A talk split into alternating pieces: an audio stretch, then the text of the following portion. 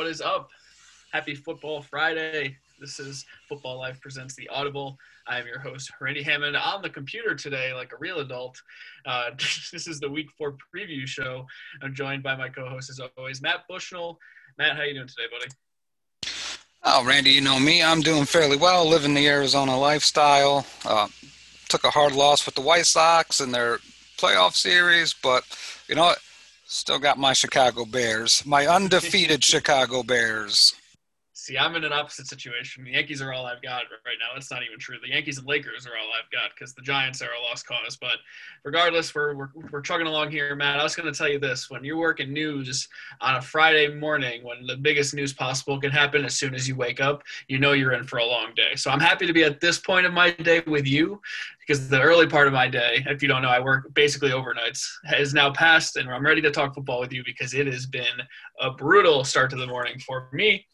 And it was an even more brutal start to the day if you're a New York Jets fan, if you did not get to watch whatever that was on NFL Network last night. It was technically Thursday night football. Um, the Jets losing to the Broncos and Brett Rypien at quarterback. They would fall 37 to 28.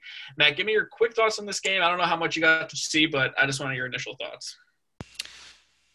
A lot of bad football in this game you played. I mean, the Broncos defense is not very good.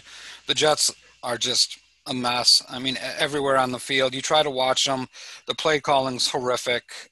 I Sam Darnold to me is done as the Jets quarterback. I you have to move off of him. Maybe you put him at running back. I mean, he's the best running back they have at this point with his I mean, deceptive speed. I'll give Sam a lot of credit his speed, but man, he just he looks like a broken quarterback. Mm-hmm that's a good transition, Max. I do want to show you guys this play if you did not get the chance to check it out.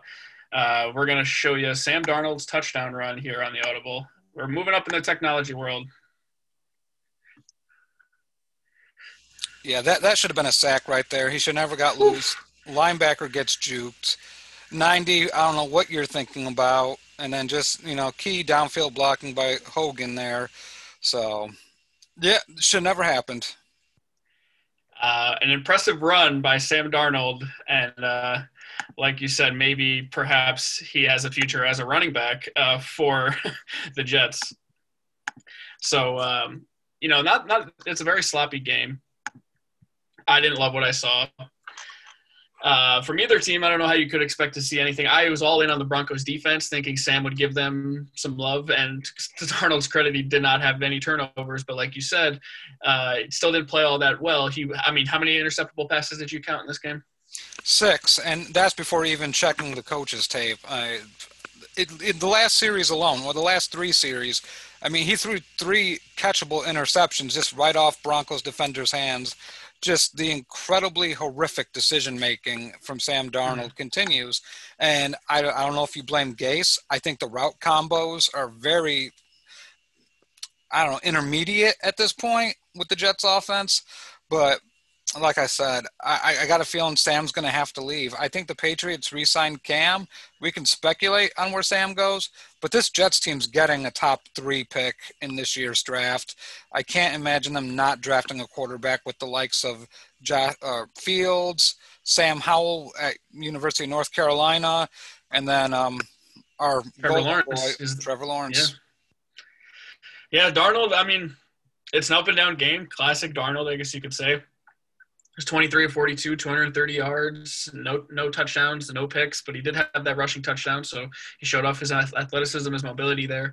Um, should have been a sack, obviously. I mean, there's a lot of missed tackles on that play in general, but uh, a nice play from him.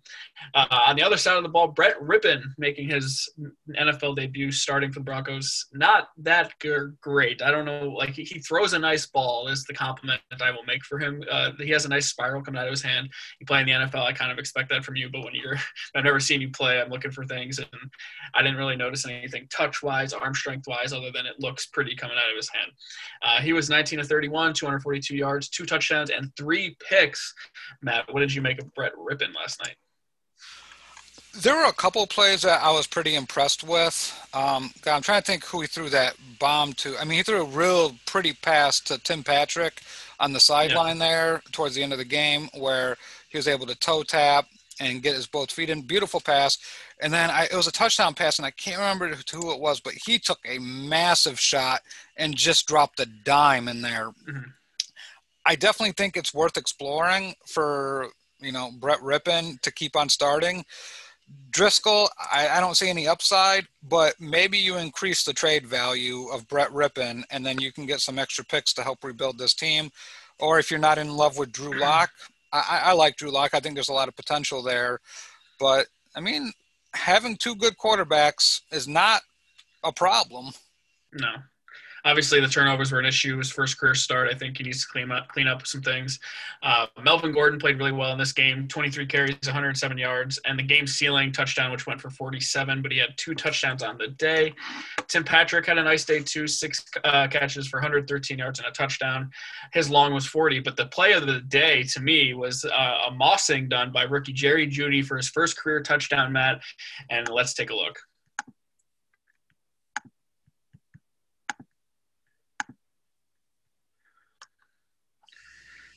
Yeah, that's just uh, underthrown. I, I have no idea who what, what cornerback was that. That was Desir. No man, yeah, that, that that's an embarrassment right there. I get what he was trying to do, but Jerry Jeudy just snatched it from him. That that's just an awful play. He was in the right position. He had the right body parts, trying to block the pass, knock it down or catch it. But yeah, that was awful on the defensive back. I mean, I'm just going to admire Jerry Jeudy because he was my preseason pick for Rookie of the Year and uh, I mean that's that's a mossing if I've ever seen one. So, uh, hell of a play to prevent the interception, stay in bounds, and walk backwards in for the touchdown. So bad throw, great catch, great play by Jerry Jeudy. So that's uh, that's pretty much it highlight wise for this game. I mean, there's not a whole lot of good to be had on on here. Yeah, but, um, I yeah I thought if if the Broncos lost this game, definitely thought Vic Fangio would be fired sooner than later. But man, this Jets roster, top from bottom, we talk about how you have to build a team and where you're at, and just conversations last night I've had with people, you know, specifically Jacob, one of our biggest Jet fans. I know Johnny's out there watching, a Jets fan. Um, Joey Saldana, who never watches. You know what can you say? But mm-hmm. he, he's a Sam Darnold apologist as well you, you take a look at a lot of this stuff this team is so far away in so many aspects. I mean, offensive line, they have a nice player in Becton. I, th- I, thought that was a really good draft pick. Wide receiver, there's nothing there. I mean, there's absolutely nothing. Defensive line wise, Quinnen Williams, I like Quinnen Williams, but you need to see more flash plays from him. But top to bottom, you're talking about a total restructuring of this offense and defense. I don't think Gase is, should be in charge of this at all anymore. But th- this team's 0 16. We talk about 0 16 teams. Th- this is probably the least talented team I have seen in a while. Quarterback is making horrific decisions. They hate the coach. You know, this is just one of these games where I don't know if this team comes back from it. You may not see the fight from them anymore.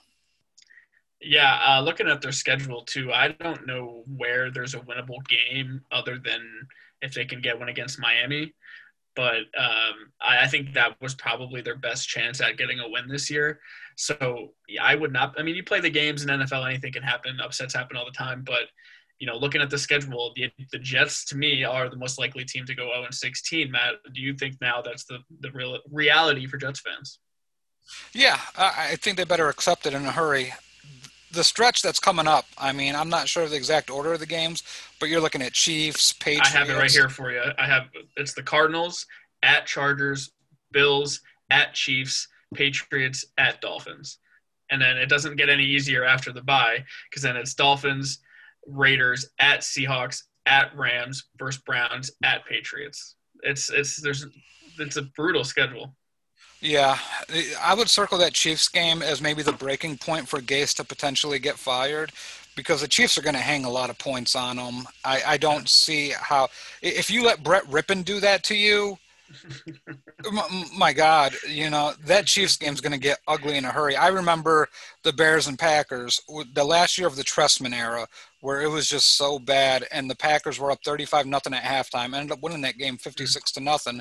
But that really felt like that was the game where Trestman got fired, and you know it was done. I have a feeling that's going to be the Chiefs games for the Jets here. I mean, if that doesn't get Gase fired, I mean, you're a lost franchise.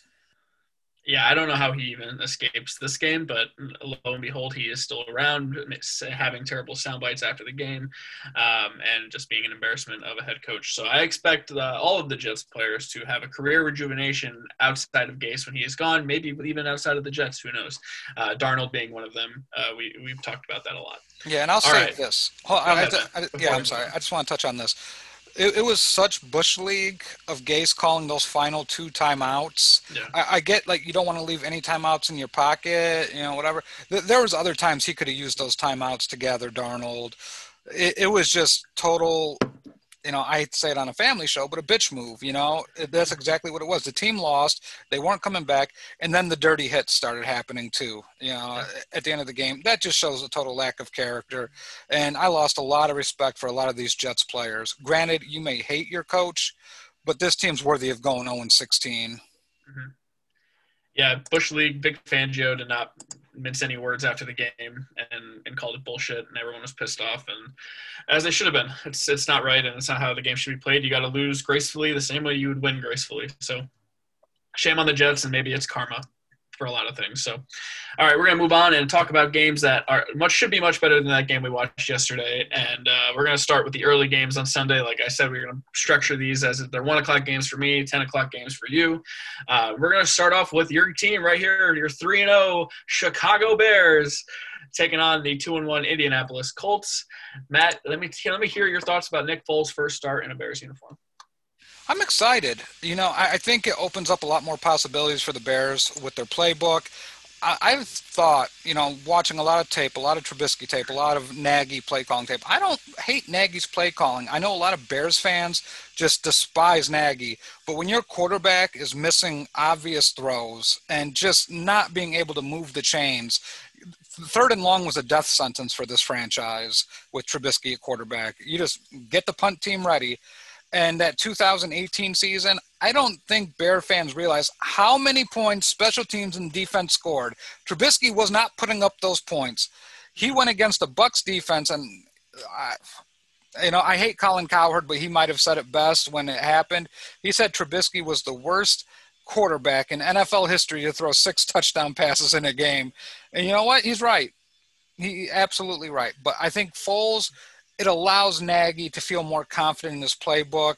It allows him to open things up and really try to move the chain, score. We saw what they did. Nick Foles threw three touchdown passes, should have been five. Should have been five touchdown passes that game, but you know the Allen Robinson. It was just a bad officiating move. If they called it an interception on the field, I would have said it should have stayed.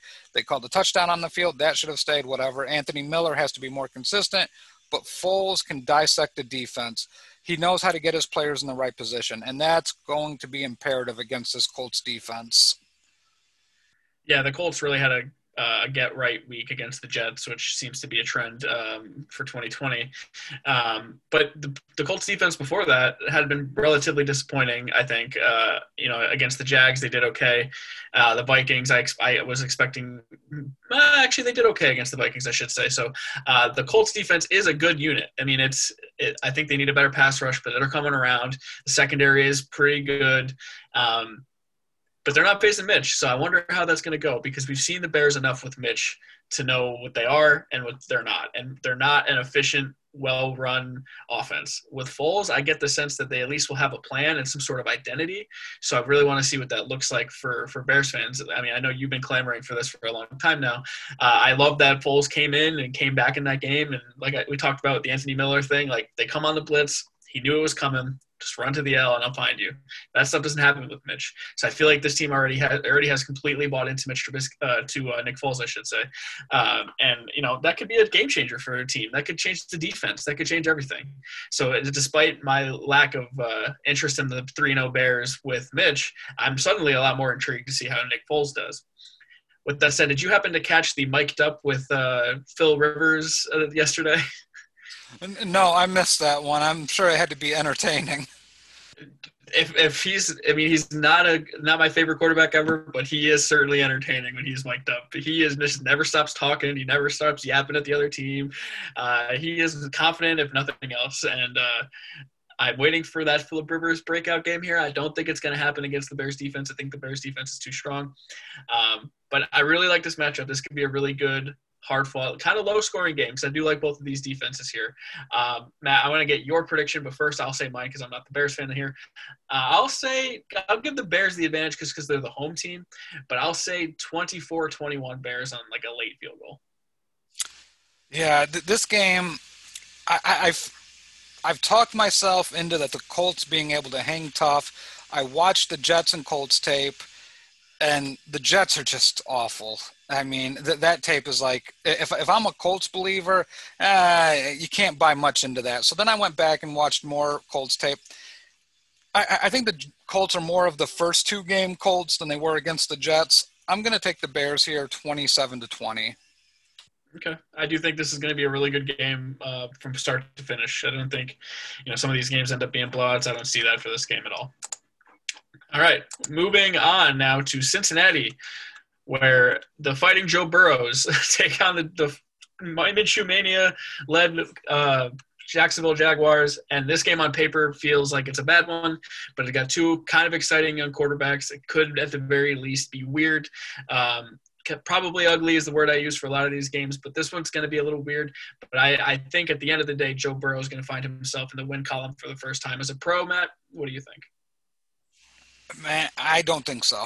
I, no, I, I hate Minshew mania. I, I hate a lot of things that Jacksonville does, but Cincinnati just seems, I don't know, blah. But I mean, Cincinnati can come back and win this game too. I mean, this game I do not like. I could see it going either way. Gut reaction though, Randy, is I'm going to take Jacksonville to win this one 17 to 16. Well, I mean, after this tie last week with the Bengals, which uh, got some negative feedback from the fiance about me yelling, because apparently I broke the loud noise uh, rule in my apartment at that point in time. So, uh, yeah, not thrilled with the Bengals last week, not thrilled with the Eagles, but it was more sort towards the Eagles, who I actually thought had a real chance to win that game late. Um, but I just, I think Joe Burrow has this just thing about quarterbacks. Like, I don't know, you you know what they look like and they sound like, and they just carry themselves a certain way he kind of hates this right now. I mean, when you're the number one overall pick, typically you're you never lose in college. You're in the best program with the best players. And when you go to the NFL, you go to the worst team uh, who has the worst players, and you're not going to win typically. Joe Burrow's like, I haven't lost a game since I was in high school. Like he's like, I hate losing. Like this sucks. Um, this is the game where I think they get off the schneid, and he puts them on their back and gets them the win. Tee Higgins played well. He scored a couple touchdowns last week. The rookie wide receiver. AJ Green's still there, not the same guy, but decent still. Tyler Boyd played really well. He's becoming a really consistent player. John Ross, not a thing other than that, I really like the rest of their offense here, and I think Burrow with those guys are good enough to get the win. I don't like Jacksonville, especially after that game against Miami last last week. I really just got really turned off by that. Um, but Minshew is going to put up some garbage time points like he typically does, so I'll go Bengals 30, Jags 24.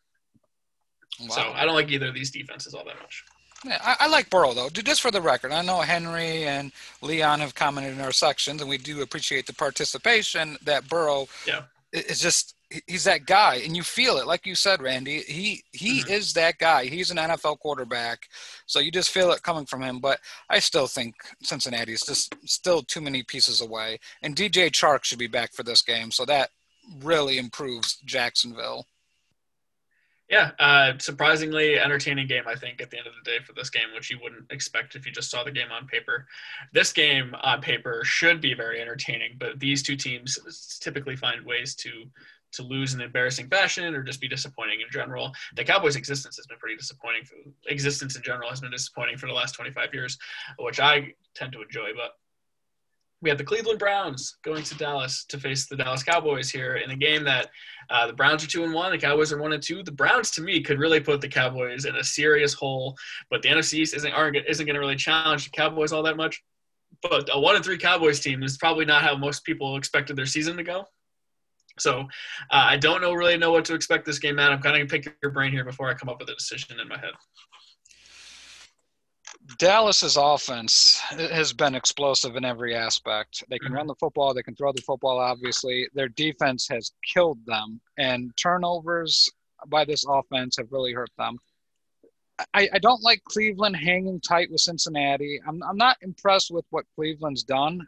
It, it feels like if you're going to beat bad teams, you need to step on the neck and just put them out of their misery in a hurry. I just mm-hmm. like Dallas in this game. I think Dallas is going to put up too many points. I'm tired of seeing Baker Mayfield progressive commercials or whatever insurance commercials that he's doing in Cleveland. In uh, that Hulu commercials. Yeah. this is not Baker Mayfield's face, whatever. But anyway, I, I'm not a huge fan of Cleveland in this spot. To Dallas can really put away this division early. They win in the next couple of weeks, which they should be able to. It really feels like that division is just going to lose itself, and Dallas can walk away with it. For that reason, I'm going to take Dallas, and I'm going to take Dallas big here. I think Dallas hangs 38, Cleveland puts up 20.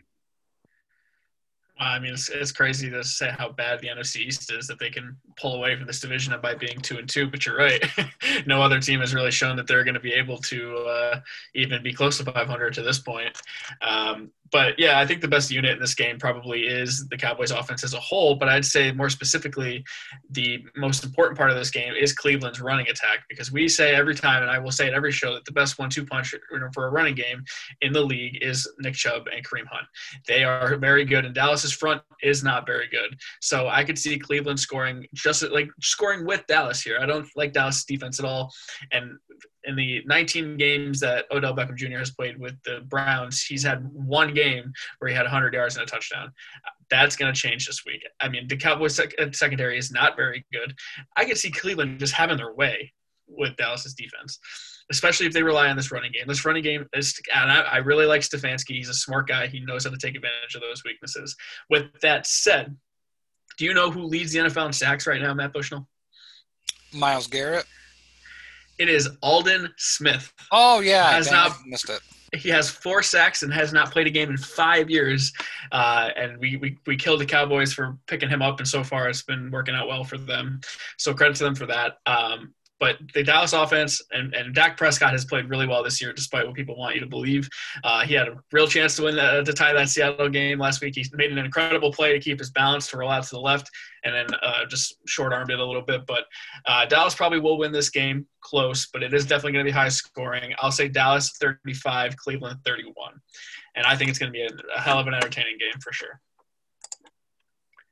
We are moving on now to Detroit where our friend Leon Tompkins is coming off of a victory against the Arizona Cardinals, but now they welcome in a banged up team in the New Orleans Saints who have lost two straight and have people questioning uh, if it is over for them in the Drew Brees era. Matt, this is an interesting game. The Saints, although are traveling on the road, they typically play better in, play better in domes, so at least they have that going for them.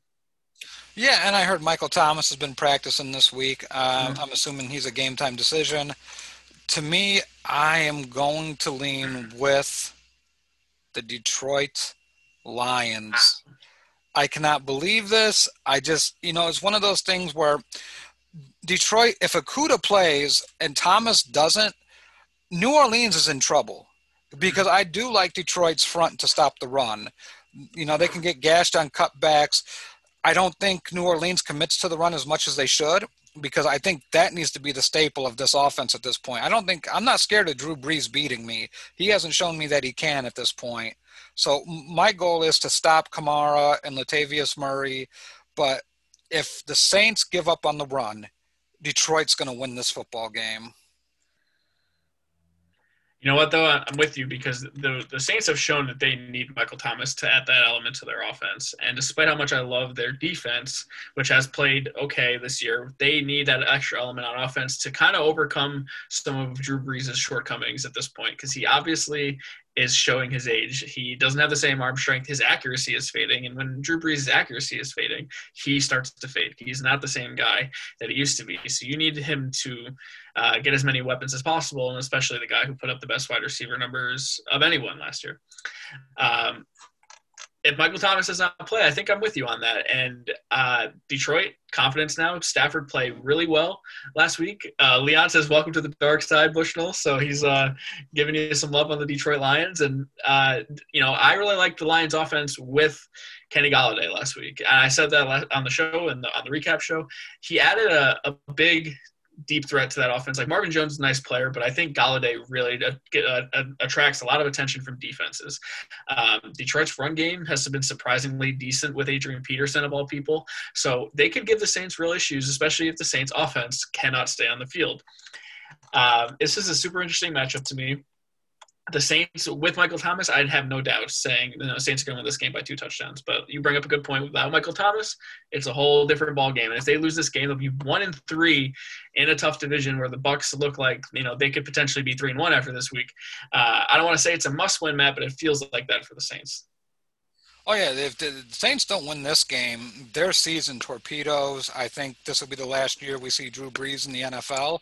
Maybe he tries to go to a different franchise, but I think they would have to move on from Drew Brees after this season if they don't make the playoffs. And I don't I don't see it, Randy. I know we talked about it. We thought the Saints would win the division, but that defense got gashed by Aaron Rodgers and they're mm-hmm. going to be playing a much better defense in the Detroit Lions and the Green Bay Packers. So to me, it just this game hinges on Michael Thomas because if he plays, I'm taking the Saints. If he mm-hmm. doesn't, like you said, I'm taking the Lions, and I'm just going to go with Michael Thomas. Probably is not ready to play. If they do put him out there, it's going to be a decoy. I can't see him being that. That ankle injury is hard to come back mm-hmm. from an ankle injury, especially after two weeks or three weeks. I don't see it. So I'm going to stick with my Lions prediction here. I think the Lions win, and I'm going to go Lions 27, and I'm going to go the Saints 24. So Michael Thomas did practice the last two days and feels good apparently. So I mean that's a good sign for them, but that does not necessarily mean that he will play for sure, uh, given that it is an ankle problem. Um, it doesn't even give me a diagnosis if he's probable or anything like that. But he did practice the last two days, so if you're if you're hoping Michael Thomas plays, that's a good sign. But that's all speculation on top of that. Uh, to figure out whether he's going to play or not. Just for the record here, I just want to point out the rest of the Saints schedule here. It's Carolina at the Bears, at the Bucs, against the Niners, against the Falcons, at Denver, at Atlanta, at Philly, versus the Chiefs, versus the Vikings, and then at Carolina. They don't win this game, they're one and three. They're going to end up being eight and eight or, or below. I mean, they this is a must-win game to me. So, to me, I think Michael Thomas has to kind of play through that and has to play just to say, like, you know what, we're not going to let our season be over by week four. So I think Michael Thomas is going to play, and I think somehow the Lions are going to lion, and they're going to end up losing this game. Uh, and it's going to be on the defense. I think the Saints defense actually does a great job here. I'm going to talk myself into the Saints. They're going to win 20 to 17, and Stafford's going to throw some dumb interception late in the game to lose it. Yeah, I mean, I can see it. Yeah. Uh, I talked myself into that just because I can't see the Saints season being over already. I think that they are too talented for that. All right. Now, a game that I don't know how to feel about necessarily because it's one team traveling across the country, which I think this might be the furthest distance you can travel. Maybe San Francisco would be further, but Seattle is going all the way to Miami to face the Dolphins. And uh, this is going to be one of the few games that has fans because Florida um, doesn't you know care about anything. So they're like, you know, we're going to have a limited capacity, but we're going to have fans. And Russell Wilson looks incredible these first three weeks. He is the front runner for MVP. I don't care about your Josh Allen takes. It's Russell Wilson. Uh, free out of here with the rest of it. I have no reason to believe that Miami can stop Russell Wilson, and I have no reason to believe that Russell Wilson and the Seahawks are not going to roll here. And I just, it's one of those games where you go to Miami. Mm-hmm. It's a long trip. There's a lot of protocols involved. I I could talk myself into Miami here. Mm-hmm. I, I, would actually, if I'm betting this game, I would bet Miami to cover. I would not pick them to yeah. you know straight out win because I do think Russell Wilson has that you know fourth quarter feel to it. You know where he wills his team to win, and I don't think the Dolphins' offense is good enough to keep pace. But I, I am going to pick the Seahawks here. I'm, I'm going to take the Seahawks 31, the Dolphins 24. I just think that Seahawks offense with DK Metcalf, the best deep ball catcher in the NFL. I, am going to take my Seahawks here. I, I'm Seahawks. Fly, fly. Um, one thing I should note, and that, and kind of changes your opinion on this, or at least my opinion on this a little bit. Uh, Chris Carson doubtful. Doesn't look like he'll play with that knee sprain. And then Jamal Adams also isn't is doubtful. So if Jamal Adams doesn't play, that changes some things with Seattle's defense. Um, not having Chris Carson hurts, but I think they can make it work with Carlos Hyde.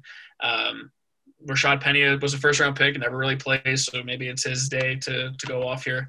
Um, I do I agree with you now because you know Miami's I I can't just pick Miami to win outright. Uh, to me, that's not the, the right pick. I just think that Seattle will find a way to win this game. They have the best player uh, on the field, and he will find a way to, make it happen.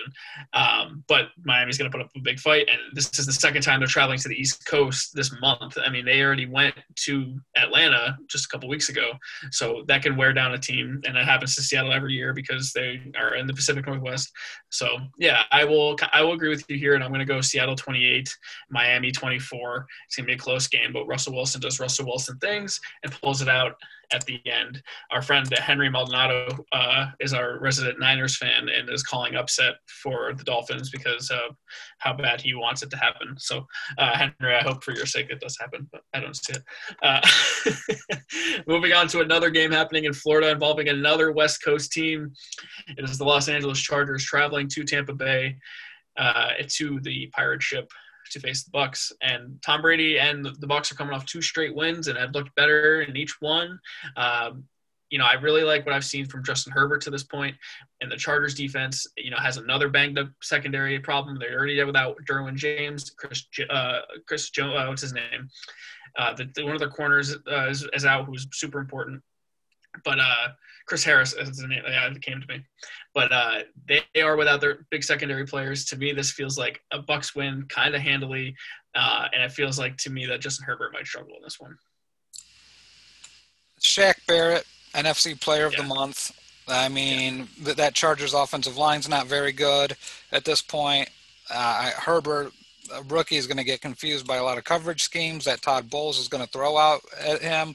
I, I don't see it. They lost at home to the Panthers, who had very little offensive weapons at their disposal here. Gronk, OJ Howard, Chris Godwin, is he playing? I don't know. Mike Evans. I, I just feel like there's too many weapons here. It's really going to expose a depleted Chargers secondary. The Tampa's going to roll in this one. Yeah, I think Godwin is out. Uh, I will just give you that update really quick. Um, Godwin's really banged up, and yeah, he's going to miss this week. But you still have Mike Evans. You still have uh, Scotty Miller, who they love so much.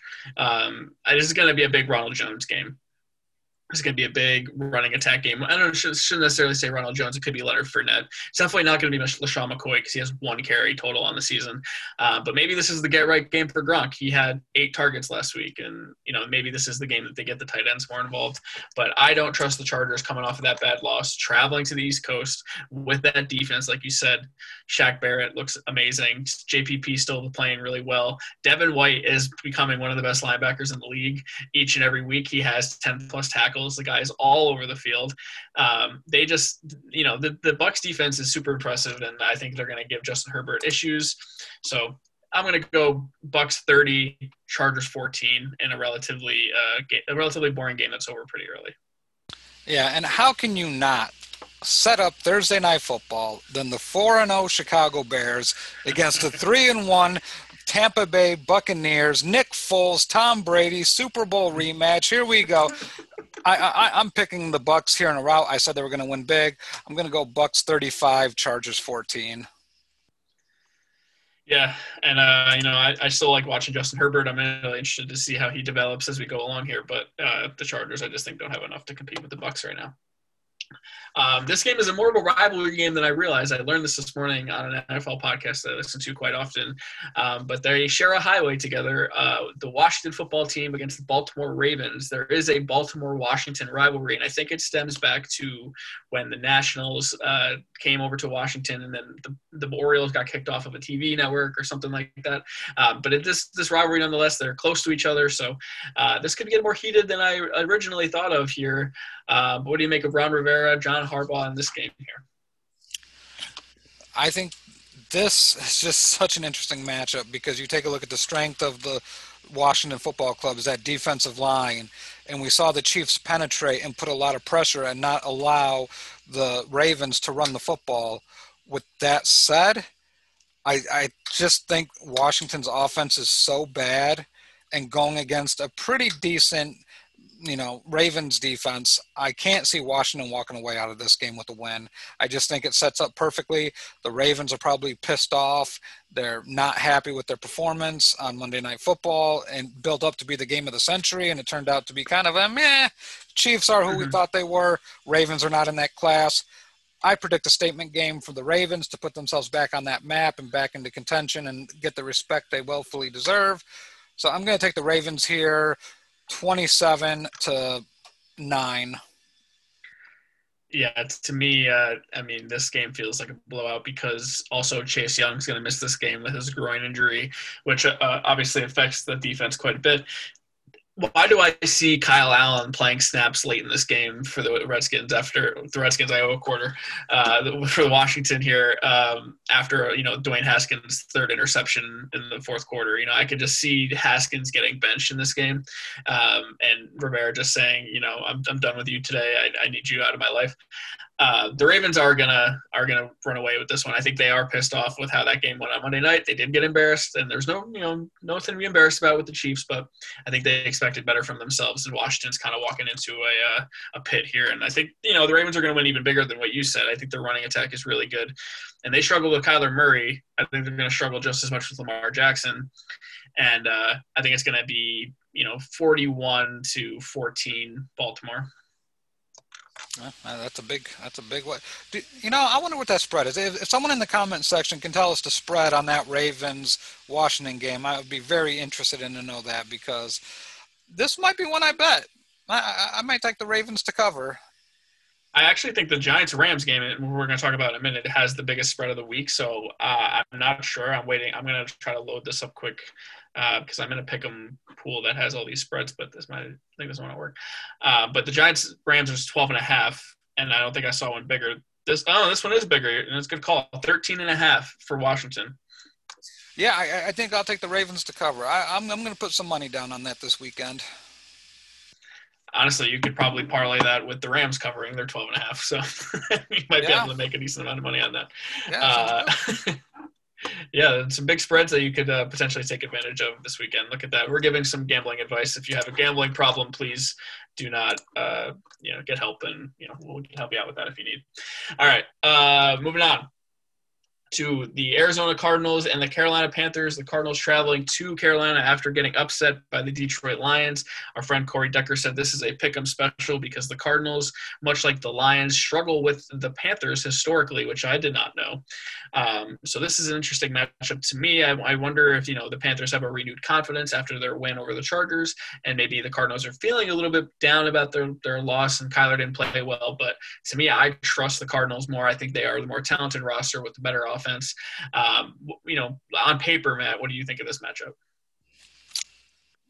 I, you know, I, I took the car or the Carolina Panthers last week, and I took the Cardinals. I was right. The uh, you know the Cardinals let me down last week with losing to the Lions, but I don't think they're going to let me down this week. Thank you, Panthers, for your one win, but I'm going Cardinals here. I think the Cardinals are going to roll this one yeah, this could be a sneaky, exciting offensive game because I do like the Panthers' offense more than I thought I was going to like with Teddy Bridgewater. Um, and it's you know Robbie Anderson playing kind of well, and uh, Teddy Bridgewater playing okay, and, and Mike Mike uh, was it Mike Davis coming in and playing okay for Christian McCaffrey, but I don't think it's enough to overcome the Kyler DeAndre Hopkins connection, which has looked incredible so far this season. I love I love that those two are together and they just Kyler's just forcing the ball and this is what great players do. You find your strength and you take advantage of that. Um, I know that what's the running back's name for the Cardinals? Kenny Drake. It, it, everyone thought very high of Kenny Drake. He played ball for the Cardinals at the end of last season. He has yet to go off this year. I could see this being the game for Kenyan Drake to take advantage of. I don't love the Panthers' run defense, so if you're playing daily fantasy, uh, maybe you can get Kenyan Drake for on the cheaper end and, and see what happens. So uh, I'm going to go Cardinals as well. Uh, I'm going to go 28 to 20 Arizona over the Carolina Panthers. Yeah, I can see the Cardinals scoring a bunch of points, but I'm curious. Um, I think they scored what 17 against the Lions or 13 against the Lions, and then I, I don't think it's been an offensive explosion from them because I think they scored mid 20s against the Washington Football Club here. So I, I think it's going to be a little bit more low scoring on that spectrum. I'm going to take the Cardinals 19 to the Panthers 14. Okay, I mean, I will get you their their point total here. Um, I feel like yeah, they scored 24 against the Niners. Yeah, 24-20 over the Niners, 30 to 15 over Washington, and then 26-23 against the Lions. So okay, yeah, a little bit more than what I thought. So yeah, nothing I mean, crazy, but you know, I, I can see it coming this week. Yeah, so yeah, I'll, I'll, change my points a little bit here. I'm going to take. I'll go. I'll say the um, Cardinals score 23 against the Panthers defense because I I do think they're going to employ that ball control type of offense. Yeah, yeah. Corey said that we have more faith in the Cardinals than he does, which I mean, you're the whole reason I even doubted this game to begin with, with your little nugget about the Cardinals struggling with the Panthers historically. So I would have never even given that game much more thought if uh, you didn't say that. So all right, we have one more game in the early window, and it's kind of a snooze fest, but it's a must win for one of one of these teams. Got to win this game, and it's the Minnesota Vikings traveling to Houston to face the Texans. Uh, we talked about a lot about how the Texans had a brutal start, the brutal first three games of their season. This feels to me like a little bit of a uh, an ease for them, and I think they could totally take advantage of that. But for the Vikings, um, I mean, you go 0 4. This is this is becoming a, quite the lost season for Minnesota, which could cost Zimmer and Cousins and many other people their jobs. Yeah, this screams to me that Deshaun Watson he he's playing too well not to win a game mm-hmm. here, and I think this Vikings team, like I said, that defense is old, and Cousins does not play well under the spotlight and under pressure. With that being said, I am going to take Minnesota to win this game. Wow, what a swerve! What's what for? What reason? I, it's just I still think Minnesota's defense is good enough to get stops against a one-dimensional offense. Houston still can't run the football. Defense or offensively, their wide receivers are anemic, and I just see Adam Thielen having a pretty decent day. Dalvin Cook is still there offensively. I don't think it's going to be pretty, but I am going to stick with my gut here that the more talented team is going to win this game, and Minnesota is more talented top to bottom. I mean, I think Minnesota has more talent overall in their roster, but I think we're you know you're, you're you're overlooking how valuable the quarterback position is in the NFL at this point in our lives. I mean, uh, Deshaun Watson almost won that game last week by himself, and they took a lead on Pittsburgh, and they they all they had that game ahead, and they should have won that game. But Deshaun did throw an interception, and then the defense obviously collapsed later in the game. But I think I trust Pittsburgh's offense more with Ben, and I trust the Vikings offense with Kirk Cousins. Um, and you know, in Pittsburgh, not an easy place to play, you know, fans are not. So uh, I think the Texans are going to have a get right game here. I think Deshaun's going to have a great game, and this is going to be the David Johnson narrative game where he's going to be like, remember when I predicted a thousand thousand, a thousand, like he's going to have you know a uh, hundred some rushing yards, like 80 receiving yards, a touchdown from each, and it's going to be David Johnson coming back, and everyone thinks he's good again. Uh, but I do think the Texans are the team that get off the schneid here. They they go one and three, and then kind of have a reinvigorated confidence and say, you know what, we're past that hard part of our schedule. Let's try to get back into the swing of things here. It is going to be ugly, though. I agree with you because both these coaches and the, this, these offenses in general are pretty ugly. So uh, I will go Houston 24, Vikings 21 in a weird game that has some turnovers, has some bad penalties, and Deshaun Watson just doing his thing at the end of the game. I'm going to go Minnesota. They lost by one point last week to get yep. to 31, and I'm going to take Houston to get to 21. So Minnesota 31, wow. Houston 21. Wow, wow, wow. Definitely could you know, I'm not I'm kind of shocked both of these teams are 0 3, but I guess I shouldn't be that shocked about the Texans given what we know about their schedule. All right, that is all for the one o'clock or the early games. Now for the later games, which we talked about last week, how you know at least if a, if a team is traveling to the West Coast or it's a it's a good game that everyone wants to watch is on. This is at least has a reason for it, unlike the Jets last week. The Giants are traveling to Los Angeles to play the Rams at SoFi Stadium. I'm not excited for this game. This is going to be very ugly. Uh, I, this could be, you know, a three touchdown game for Aaron Donald. Like he might kill Daniel Jones. Like he might legit like break every bone in his body. I'm very concerned about what could happen to many of the Giants players against Aaron Donald this week.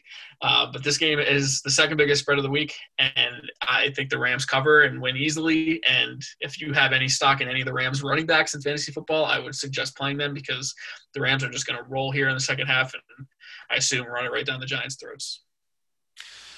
Yeah, I'm not going to spend a lot of time on this one. I don't think there's a lot of things to be discussed here because I think the Rams are pissed off they lost to the Bills in a, in a game that they could have won and they should have won. Mm-hmm. I'm, I'm going to take the Rams 38, Giants 7. Jesus. Yeah, I can't even like really deny that. I think that you know the McVay is such a good play caller, and they battled all the way back against Buffalo last week. That I they should have won that game, they got they got screwed on a pass interference call at the end against Josh Allen, which led to him throwing the game-winning touchdown pass. Um, if if the Rams beat the Bills there, we might be having a different conversation about the Rams.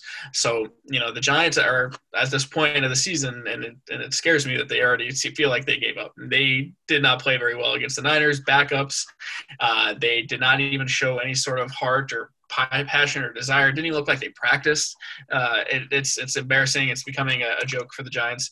Uh, it's getting late early, as my dad would say, and uh, I, it's hard for me to disagree with your score. But you know, I'll give them 41, and the Giants. I'll say they score 13, and uh, and maybe the, they'll stay in the teens, and the Giants are going to struggle to score 20 points all year long.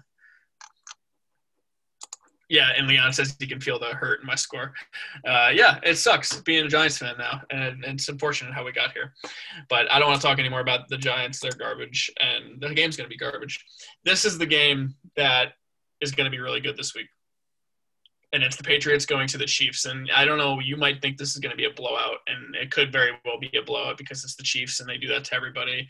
Um, but I really, I really want to see what the Patriots can do. I mean, they they were really competitive with the Seahawks, which I don't think has the same explosiveness as the Chiefs' offense. But on a short week uh, for the Kansas, for Kansas City, I wonder if you know New England can move the ball on the Chiefs' defense, similar to what they did against Seattle's.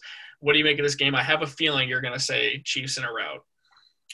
Uh, you know me too well here, Randy. Um, what worries me in this game for all Patriots fans, and I, I, think this should worry them, is that this is not an explosive offense in the sense of they can air it out. Against the Chiefs, you have one three and out, you're down by seven. So you almost have to add points that will cost you at three and out or punting. Literally, I do not believe you can punt against this team when they get going. So it's going to be very indicative that the Patriots get up to an early score. We saw what the Ravens did. You know, they ran the ball down their throats, kind of really took some body shots on the Chiefs in that first drive. Then the Chiefs come back out, boom, six points, just like that. Should have been seven, missed extra point. Butker's not going to do that very often and then boom, another touchdown, boom, another touchdown, boom, another touchdown.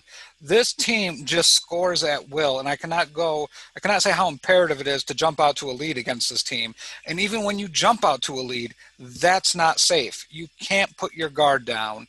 I love what Cam has done in New England, but I'm taking the Chiefs 38 to the Patriots 24. I look at the Patriots offense and I think it's similar to the Ravens with the running quarterback and the, the quarterback. I mean, they don't throw the ball a ton. They Cam, I think, is much better passer than Lamar is, but I do think they focus so much on the run. And I can't get out of my head what the Chiefs did to the Ravens on Thursday or on Monday night. They went into Baltimore and just it felt like they manhandled them. So I have no reason really to believe that they couldn't do the same thing to the Pats. I know that Belichick's different than John Harbaugh, and I know Cam might be a little bit better of a passer uh, than Lamar Jackson, but uh, I think that you know the Chiefs are probably going to end up winning this game by ten at least, and it's it's it's just going to be hard for the Pats to keep up score wise. They don't have the d- defense that they used to have, and the Patriots feel like a team to me that they're going to win every game at home. I feel like that you know when they, you go to New England, they're going to go eight now, but they're going to struggle on the road and they're going to struggle against great offenses like this one. I mean, Seattle put up 35 on them. Russell Wilson looked amazing, and I think it's going to be more of the same in this game. Uh, I will say Chiefs 34. Pats 21, and I think that 21 even comes in a garbage time touchdown late, and this game really isn't all that close. Yeah, I think we just go back to it. You just can't afford not to score against this Chiefs offense, like or against the Chiefs defense. If if you do not score every possession, you could very well lose this game, and that is crazy. But mm-hmm. what we saw, what Seattle did, they exploited them on the deep ball again. You know, Russell Wilson just dropping dimes. If you can't guard DK Metcalf and Tyler Lockett, what are you going to do against this Chiefs offense? Tyreek Hill, fastest man in football. Sammy Watkins, blazing speed as well. Travis Kelce can pick you apart underneath. And now, guess what? They thought they had issues with Chris Carson. Now you got Clyde Edwards Helaire. I don't see it. Yeah, it's Henry's predicting 31 21, uh, 31 28 uh, upset for the Patriots. I just have a hard time believing that they're going to be able to keep pace and you know prevent the Chiefs from scoring, which is just as difficult uh, to do here. Um, and I want to give a shout out to Patrick Mahomes and his fiance for announcing that they are uh, pregnant with a baby. So Pat Mahomes, the guy, no man, no better, no one has had a better 2020 than Patrick Mahomes. So congratulations to him and his fiance. Do you think they can afford it? I'm not sure. Babies are expensive. Yeah, you know, maybe we should come up with a GoFundMe and see if we can help him out because I don't think he's got enough money or, you know, the time. You know, I mean, there's so many things that go into raising a child that you know we might need to step in. Yeah, he probably has to get a second job. yeah. Uh, all right. So moving on now uh, to our last four o'clock game, and it is the three and zero oh Buffalo Bills traveling to the Big Roomba in Las Vegas to face the Las Vegas Raiders. Um, you know, Buffalo 3 0. Everyone, you know, wants us to apologize to Josh Allen, which, you know, I think, you know, we've given Josh Allen, you know, his due here. Um, you know, I, I don't trust the, the Raiders enough to say, you know, Josh Allen's going to struggle here. I don't think that they are good enough defensively. They're dealing with some injuries. With that said, I I know you can call me a hater, but I get the sense that a Josh Allen struggle game is coming up here. I don't know if this is the game, but it, I could see it. I just don't know what this Raiders the Raiders seem like a, a, team destined to go 500. They will look really good, and then they'll look really bad. And I think they looked pretty bad last week. But man, yeah, I don't know. This game's hard for me to choose. I, I I'm going to go on a limb here. I've been picking against them all year, and I will again. I'm going to take the Raiders to beat the Bills here. I hate it. I don't feel confident, but Henry, this is my screw you game. So screw you, Henry. yeah, uh, I mean it's hard not to love what the, the Bills have done to this point. Uh, they're going to get Zach Moss back, which which hurts my Singletary stock in fantasy. But uh, the two the, the running attack really hasn't been the focal point. It's really been Josh Allen, and he's he's played really well to this point. I think he's been bailed out by some calls, but that's besides the point. But the Bills' defense has been the disappointing unit, and you know this could be a game where the Raiders play better offensively. Um, they are also dealing with some injuries as well, but um, I think this is could be a potentially trap game for the Bills. Um, but ultimately, I do think the Bills will win, and they will win ugly. Uh, I could see a 21 to 17 score here, like not the highest scoring, not the lowest, but overall pretty ugly game. Yeah, I'm going to take the Raiders 24 to 23. Okay. Yeah, I mean, it wouldn't shock me if Vegas won this game. I, I, don't think Vegas is a bad team, but I think you know everyone loves Josh Allen so much, and you know I need to see it from their defense. Uh, but I, I, get the sense, and I know everyone hates me for it, but the Josh Allen is not going to play this well all year round, and I don't know if this is the game, but it's coming. That's all I'm going to say. But you know, Bills, I get, Bills are going to win this game. All right, that's the last of the four o'clock games. I'm done talking about Josh Allen for now. Uh, the first of two primetime games, the Sunday night football, and it is Henry's San Francisco 49ers hosting the just horrific, unwatchable Philadelphia Eagles.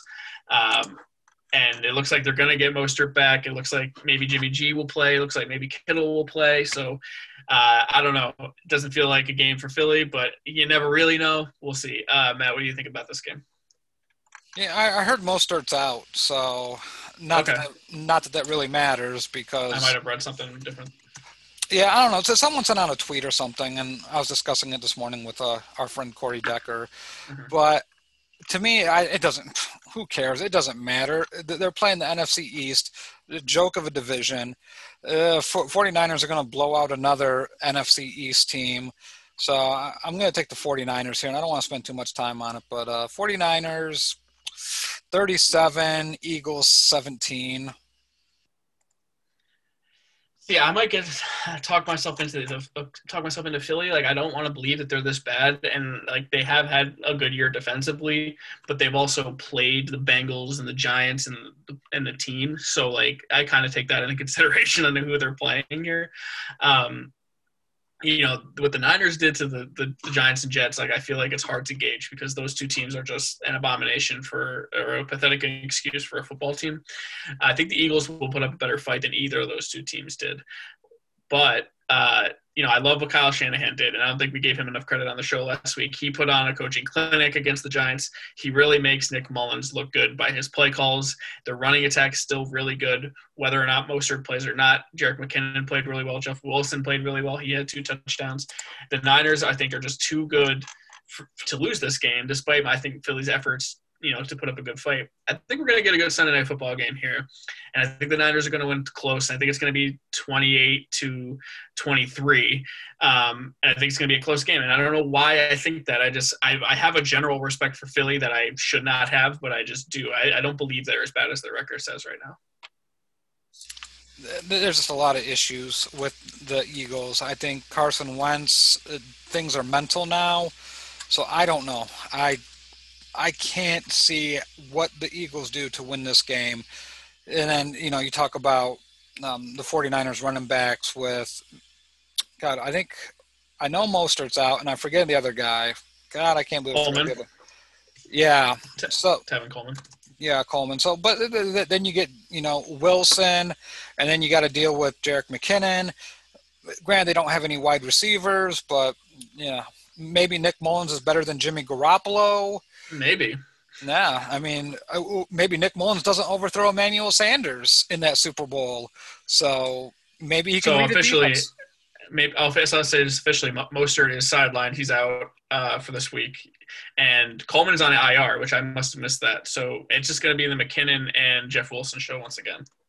Yep. So I, I, I like the Niners here. I'm, I'm not changing my score. 37-17. I you know, I like Doug Pederson, but this Eagles team seems mentally fractured. Yeah, I don't know how much to believe in Brandon Aiyuk because it is the Giants defense, so I take that with a grain of salt. Like I don't know how to properly evaluate teams when they beat up on the Giants and Jets, but I thought Brandon Aiyuk looked really good last week, and he could be a good uh, pairing along with Samuel, who I believe Deebo might be making a return this week. Um, but uh, he just didn't get ruled out, so we don't know for sure if he's going to play. But he did get actually he did get cleared. So I'm seeing yesterday that Kittle and Deebo both got cleared to play. So yeah, that helps obviously a lot with the Niners. Uh, Kyle Juszczyk going to get involved. Henry gave him a shout out, of course. Um, he is one of the better um, playmaking fullbacks, one of the only playmaking fullbacks in the NFL. Um, but yeah, Niners going to win this game. I just think Philly will put up a fight and go down with pride uh, Monday Night Football with a team that has no pride and a team that is spineless and is unable to win a game, even if it was handed to them. Uh, and it's the Atlanta Falcons, and it looks like it seems like to me they're traveling right into their own slaughterhouse to go into Green Bay to face the Packers. And the FU tour for Aaron Rodgers continues. Matt, uh, why is this going to be just another heartbreaking loss for the Falcons? Because it's not. The Falcons are going to win this football game. Whoa, no way. Yes. And you know how the Cardinals have issues with the Detroit Lions? The Packers don't always play very well against the Atlanta Falcons. And I don't know what it is, I don't know why it is. But to me, I always have this image stuck in my head of the Packers struggling. Keep in mind, they gave up 30 points to the Saints with no Michael Thomas, and basically it was the Alvin Kamara show. Now you should Julio Jones is going to play. I don't know where Russell Gage is going to play. I, I, think he should play this game. I'm not sure if he cleared concussion protocol. And then you have Calvin Ridley against a very leaky 49ers defense. And I'm sorry, against the Packers defense. I, I'm going to take the Falcons here, and I'm going to take the Falcons 31 to 30. So let me get this straight. I, I there are two teams. There's one team in the history of pro football that has lost two games when they've had a 15 point lead in the fourth quarter or larger, and the Falcons are that team, and they not only did it twice, they did it twice in consecutive weeks against the freaking Bears and the Cowboys. And you think for some reason they're going to go into Lambeau and do that and win somehow and not do that against Aaron Rodgers and the Green Bay Packers. I just want to make sure I'm hearing you clearly on that. They're not only not going to be that team, they are going to come back from a 10 point deficit and win this game. if that happens, I will Venmo you ten dollars. yeah, they are down in this game. I and they come back and win. I would be, I'd be speechless. I wouldn't even know what to say. Um, but you know, I could see them having a lead and blowing it. I don't see them being down and coming back. That feels like not a Falcons thing to me. Uh, but the Fal- the Falcons offense still really good. Uh, Calvin Ridley still really good, and Julio, like you say, is going to be back. Uh, I worry about the, the, the, Packers' run defense, so maybe this could be a, a decent Todd Gurley game. Um, but the Falcons, uh, for as far as trust tree, you know, I, I trust the freaking Jets almost more than I trust the Falcons to win a game. Like it is ridiculous. I mean, they certainly have more talent, but th- this is just they find new ways to lose that even like I have yet to see. And as a Giants fan, when they like invent new ways to lose games, like this is this is a whole new ball game where the Falcons are, are going to right now. Um, so I uh, I'm to go Green Bay, but I, I mean, it's to be entertaining because the Falcons could still score. Uh, but I will say Packers 31, Falcons 28. It will be close, but there's no, I just don't see, especially even coming back. That that is just a, I don't, I don't know how that could happen. If the Falcons win, I don't care how they win. I want you and Henry on the show at the same time apologizing to me and anointing me your official football captain. Okay, I mean, I would rather just pay you, but all right, you you want to make well, it? Well, a... you could pay me too. If they come back down by ten, you can pay me too. That's fine.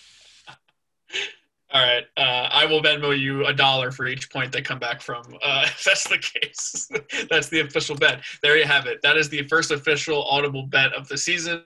I don't know how many of those we're gonna have, but it's pretty random here. But there you have it. Keep track of those uh, if you guys want.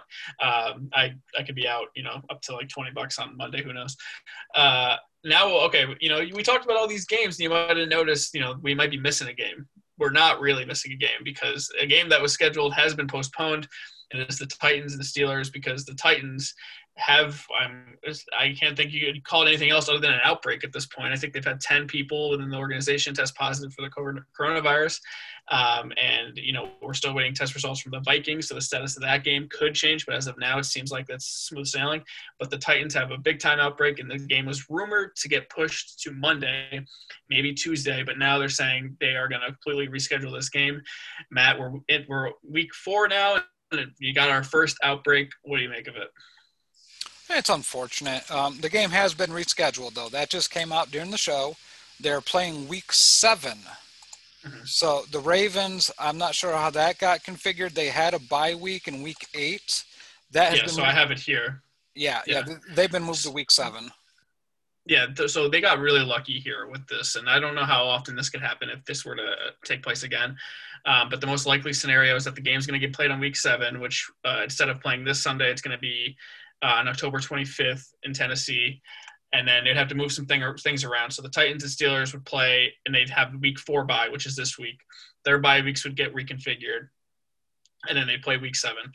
Uh, the Ravens would have to make us change their schedule. They would need to move their uh, bye week uh, from seven to eight, and then play the Steelers uh, in week seven. If I got that right. No, week eight. The, the, they week eight. Yeah. Yep. Ravens. Yeah, so the Steelers were the, Steel, yes, the Steelers were supposed to travel to Baltimore in week seven, but now that game is going to be moved to week eight. So Baltimore's bye week would then be in week seven. So it's kind of confusing. But now the Steelers and Titans have both have be, uh, bye weeks this week, and then this, the Ravens will have a bye week in week seven. So now the Steelers and Titans can play week seven, and now the Ravens have a bye week in week eight. So I mean, it's creative and it worked out, or at least they haven't agreed to anything yet, but that seems like it's the most likely scenario. I don't know how you feel, Matt, but I feel like the NFL kind of gets really lucky here with how this is shaping out.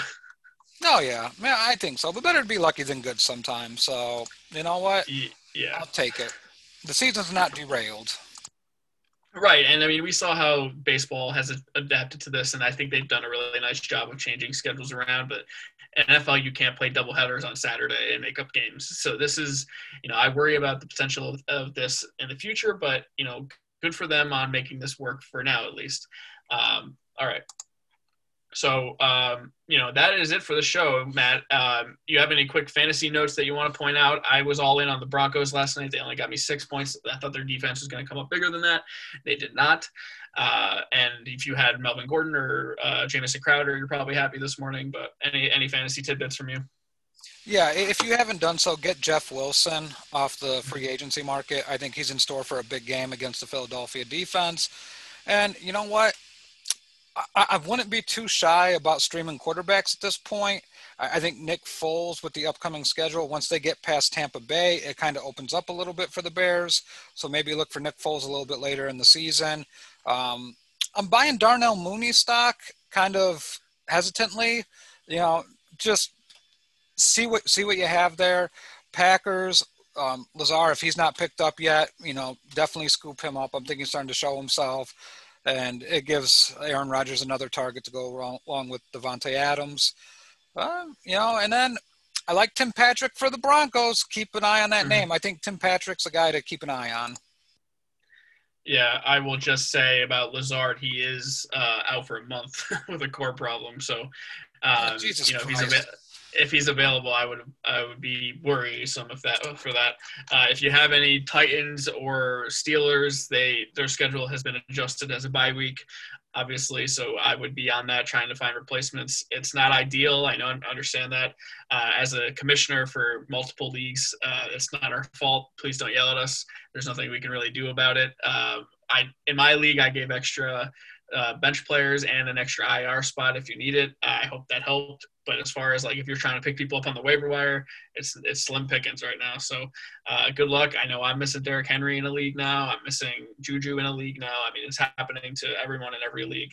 So uh, you know, just try to make adjustments and hopefully it doesn't kill you too much in the future. And at least it's not another bye week because they are going to reschedule the game and it's going to end up being all right. So if you lose this week, maybe now you'll win week seven instead. So uh, Matt, you know, why don't you tell us about some of the uh, podcasts we have under this Life Group umbrella? Yeah, Total Bases podcast Sunday morning with Felipe and Sean. Always do a fantastic job. Dong City. There are rumors going around that they might be doing a live look-in sort of deal with the Yankees and Rays for Game One, which I think would be fascinating. And then we're back, Randy. We're back on Tuesday, recapping mm-hmm. all the magic that happened in Week Four and previewing the titanic, the huge matchup, the sheer enormity of what this game will carry. Bears versus Bucs, and then we get our step back, one of our favorite podcasts with Leon and Jacob pre uh, reviewing the finals. I'm not sure how many mm-hmm. games will be in the books by then. Maybe the Lakers would have swept Miami by then. We'll yeah. find out and look forward to that podcast and of course Pod Jobbers on Thursday. Yeah, ball is life. Uh, go over there and watch the step back from last from this past week on Wednesday. I joined the, the guys to talk about the finals. Obviously, my Lakers in the finals. Uh, we talked about that game before the finals started, and we you know made our predictions. I, I predicted Lakers in six. Uh, I, this was before Goran Dragic got hurt, before Jimmy Butler got hurt, before Bam Adebayo got hurt. So uh, maybe you know the Lakers can end that sooner if they can end it at all. I'm not taking anything for granted. I'm not predicting anything. I'm hopeful that the Lakers can take care of business and uh, they can win it for Kobe because that's been the goal for the whole year. And yeah, the Yankees moving on, and Vincent Henry are going to do a great job in Dong City. I'm looking forward to checking in with them, and we get to play the Rays not in the Trop. So that's a big deal to not be in that god awful state or in that god awful stadium. So um, oh, I'm optimistic about the Yanks going forward in the LDS. Uh, but check out all of our shows, guys. They're, everyone does a really great job. They work really hard. Uh, this is the third time I've been live in these groups this week, and I, am exhausted. And I, I just do it because I love talking sports with you guys. Uh, I just want to thank all of you for your support, whether it's on our Facebook Live feed, whether it's on YouTube, whether it's on our, our, audio platforms, Spotify, Apple, Anchor, any of those that you guys do. It doesn't matter when you listen or how you listen. It is just greatly appreciated. So, Matt, you have any parting words for our audience? Thank you for tuning in as always, and we'll be back. Hope you guys all have a wonderful weekend and enjoy week four. We'll see you guys on Tuesday.